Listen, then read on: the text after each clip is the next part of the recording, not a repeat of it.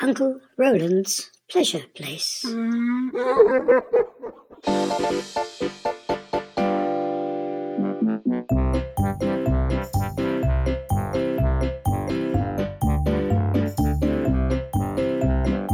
Episode 8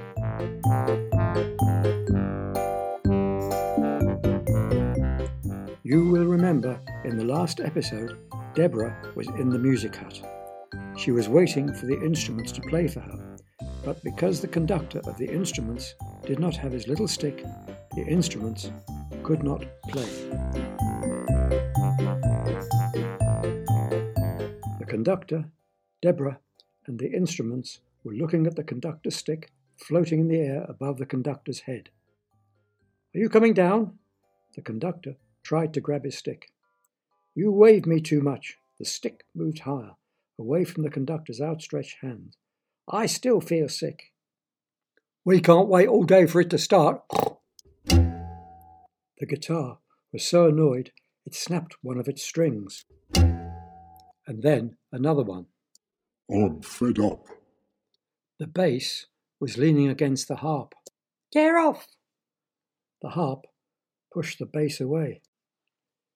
You know, the conductor looked up at his stick. There is a simple answer to this. Oh, yeah. The stick was feeling very important. The conductor and the instruments could do nothing without it. What are you going to do? Yes. What are you going to do? The drum was fed up. It had not been banged for ages. Now the instruments, Deborah, and the stick were about to learn an important lesson. You can stay up there for as long as you like. The conductor turned away from the stick and looked at the instruments. The instruments and Deborah all looked at the conductor. I, the conductor looked at Deborah and smiled. I shall get another stick. The instruments were delighted. The problem was over. Soon they would be making music again. The stick had learnt a lesson. Before you decide to do something, you should always think about what can happen. The stick had refused to play. The conductor was going to get a new one now, so the old stick had nothing to do. Now that was sad. The stick could float all alone in the air forever.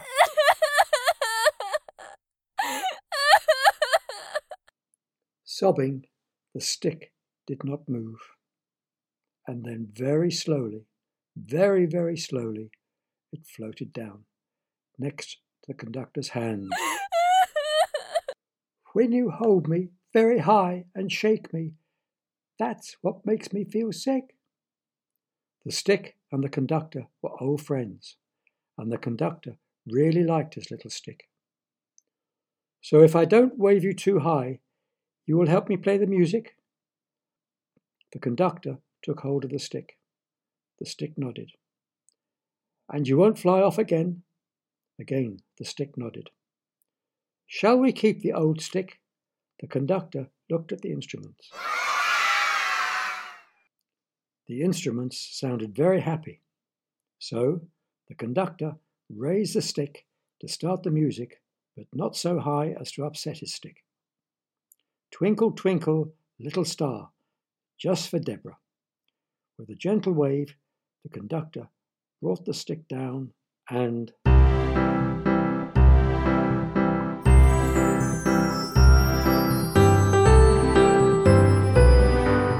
Whoa, whoa, whoa, whoa, whoa! What are you playing? Deborah stared at the instruments. The conductor stopped waving his stick, so the music had stopped. We're playing Twinkle, Twinkle, Little Star, he said. That's not Twinkle, Twinkle, Little Star, said Deborah. Yes, it is. A violin bounced up and down. Oh, yes, it is. The drum banged itself. Oh, no, it's not. Deborah stamped her foot. It is, it's not, it is, it isn't, tis, tisn't. The conductor and all the instruments were looking at Deborah. If you can't play Twinkle, Twinkle, Little Star, then play for me Somewhere Over the Rainbow, said Deborah. Now that is a very good children's song, said the conductor. We shall play that instead. Raising his stick, the conductor brought down his stick, and the music started.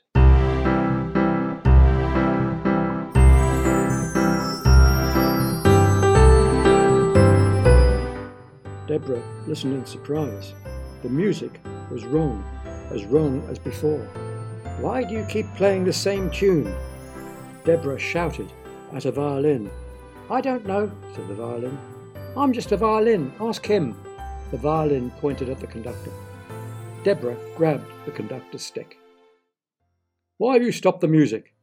The conductor was annoyed and stamped his foot like Deborah. Do you know why people stamp one foot when they're annoyed? Because they can't stamp both feet at the same time. Why have you stopped my music? Now the conductor was really annoyed. Because you are not playing somewhere over the rainbow and you didn't play Twinkle, Twinkle, Little Star like I asked. It's because he only knows one tune. The triangle was sniggering, which is not very nice. Deborah watched as a big tear rolled from the conductor's eye all the way down his cheek. It's true. The conductor took out a handkerchief and blew his nose. I only know one tune. I'm just a one tune conductor. There are too many songs, too much music, too many notes. Do you know what a musical note is? That's a musical note, and when one follows another, like this, you have a tune.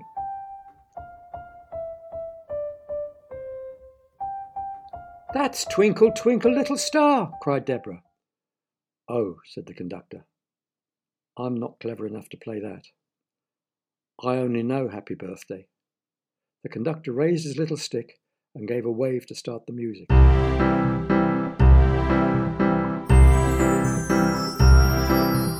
If that's all you can play, then I'm leaving. Deborah moved towards the door. You can't open the door until we stop playing. The violin was swaying from side to side. Otherwise, the music will get out. And the drum was thumping happily. How long are you going to play for? Deborah asked. Sometimes we play for three or four hours. Violin next to Deborah was playing very, very happily. I'm not listening to the same tune for three or four hours. The door won't open until the music stops. The conductor's stick was waving in time with the music. So, thought Deborah, if the music won't stop for three hours, she would have to stop it. And that would be very easy. All she had to do was to stop the conductor's stick. But that would not be easy. The conductor was much taller than Deborah, and he was waving his stick high in the air, far too high for Deborah to reach. So there was only one thing she could do. Can you guess what Deborah did to stop the music? Have a think while the music plays. Now Deborah was standing behind the conductor who could not see her. And what she did was very, very naughty. Something you should never do. But it's very, very funny. Oh! Deborah had reached out. Oh! And pinched the conductor's bottom. His stick flew into the air. Deborah jumped up and caught it and ran straight to the door. Because there was no music, the door opened, and Deborah, outside now, threw the stick back into the music hut as the door began to close. You've been in there a long time. What happened? Derek and Charlie were sitting in the car as Deborah climbed into the back seat. Derek looked at Charlie as Deborah told them what had happened in the music hut. But the peanut in his ear was beginning to itch, and his foot was cold without his shoe. Moaning Mansion, Moaning Mansion, your shoe is in. The Moaning Mansion, Moaning Mansion. The grinsters were back, flying in a circle around the car with wide grins and big winks from their one eye. You be quick, you be quick. It will close within a tick. It will close within a tick. Grinsters all sat down on the roof of Charlie's car. Charlie started the car. It's nearly four o'clock, he said. The Moaning Mansion closes at four o'clock. Why is it called the Moaning Mansion? asked Derek. Because it's full of moaning children. Charlie was driving very fast along the road that crossed the purple grass. Why are the children moaning? Deborah asked. She was being shaken in the back of the car. Charlie was going so fast. Because they have all lost something, he said. I've lost my phone, I've lost my doll, I've lost my satchel, and I've lost my shoe, said Derek. Exactly, said Charlie. So you see why it's called the Moaning Mansion. Charlie slowed the car as they reached a turn in the road. No! Charlie yelled. No! Derek shouted. No! Deborah stood up in the back of the car, banging her head on the roof. The car skidded to a stop. The grinsters flew off in all directions, and Deborah flopped back down in her seat. You'll never guess what had suddenly appeared in front of the car. If I tell you they were big, no, they were not big, they were large. No, they were not large, they were huge. No, they were not huge, they were massive. And if I tell you there were four of them, you will understand why the car screeched to a stop. Oh no. Charlie covered his eyes with his hands. I drank too much ooch last night. Now, if I tell you the four huge things that had stopped the car were coloured pink and had long trunks and tusks, perhaps you will be able to guess what they are. Yes, there were four pink elephants in front of the car waving their trunks at Charlie. If I drink too much ooch, I always see pink elephants, Charlie moaned. That's all very well, said Derek, but I haven't drunk any ooch, and I can see your elephants. You seem to forget you're in Uncle Roland's pleasure place. And in Uncle Roland's pleasure place, everyone shares everything, said Charlie. Even pink elephants, asked Deborah. Everything, said Charlie. What about my shoes? said Derek. We can't get to the moaning mansion with four pink elephants in the way. Charlie got out of the car. Could you move? he said to an elephant wearing a blue cap.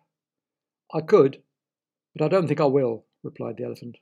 Nor me, said the second elephant, and the third elephant blew a raspberry. Do you know how to blow a raspberry? It's not very nice or very polite to blow a raspberry, because when you blow a raspberry, it means you are not interested or you don't want to do something you have been asked to do.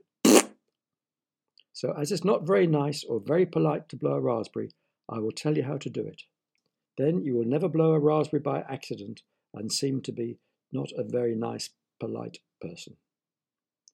First, you move both your lips together, making them into a tightly closed circle. Then, you suck in air through your nose, and when your chest is full of air, you push out your tongue in the middle of your mouth and blow all the air out through your mouth. The secret of a good raspberry is to try and keep your mouth tightly closed as you blow. Now that was a jolly good raspberry, wasn't it? But now you have heard a raspberry, you mustn't tell anyone where you heard it, otherwise Uncle Roland's pleasure place will get into trouble. Now the fourth elephant was blowing a raspberry. So Charlie had a big problem. Four pink elephants that he had seen because he had drunk too much ooch were blocking the road to the moaning mansion, and they were now all blowing raspberries.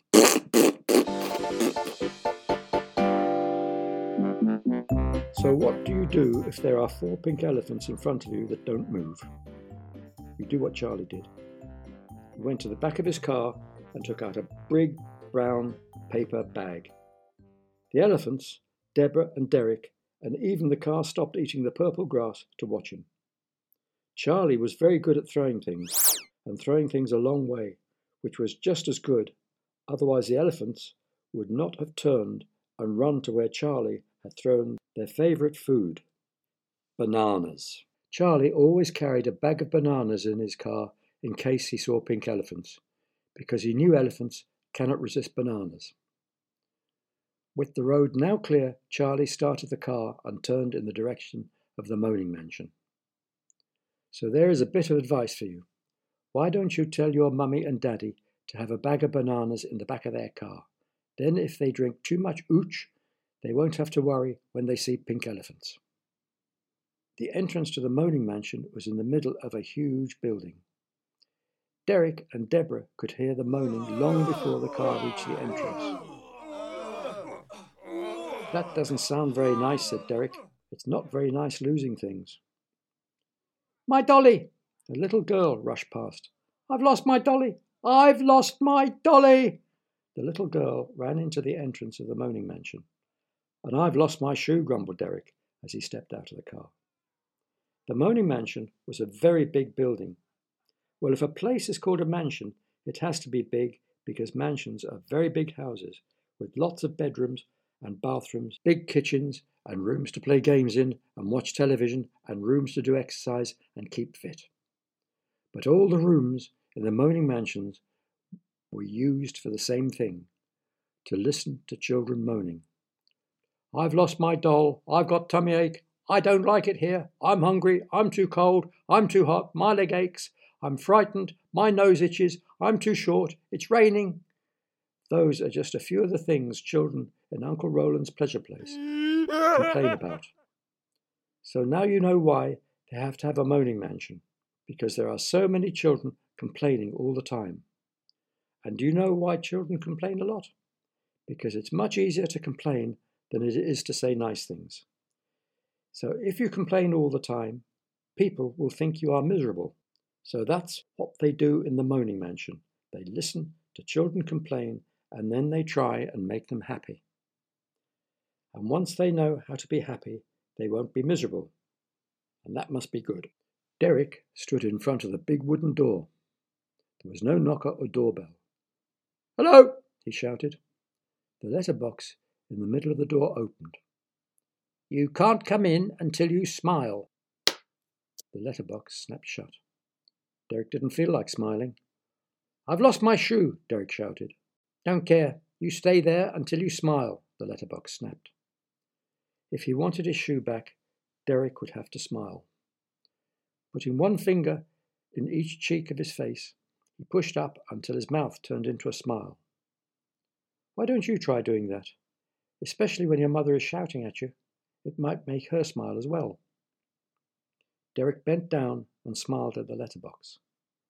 The door clicked and slowly opened. Derek blinked. What he saw inside the moaning mansion made him gasp and blink again. Do you know what blinking and gasping is? If you don't, ask your mummy or daddy how to blink and gasp. Then you can be as surprised as Derek was when he stepped into the moaning mansion. And when you listen to the next episode of Uncle Roland's Pleasure Place.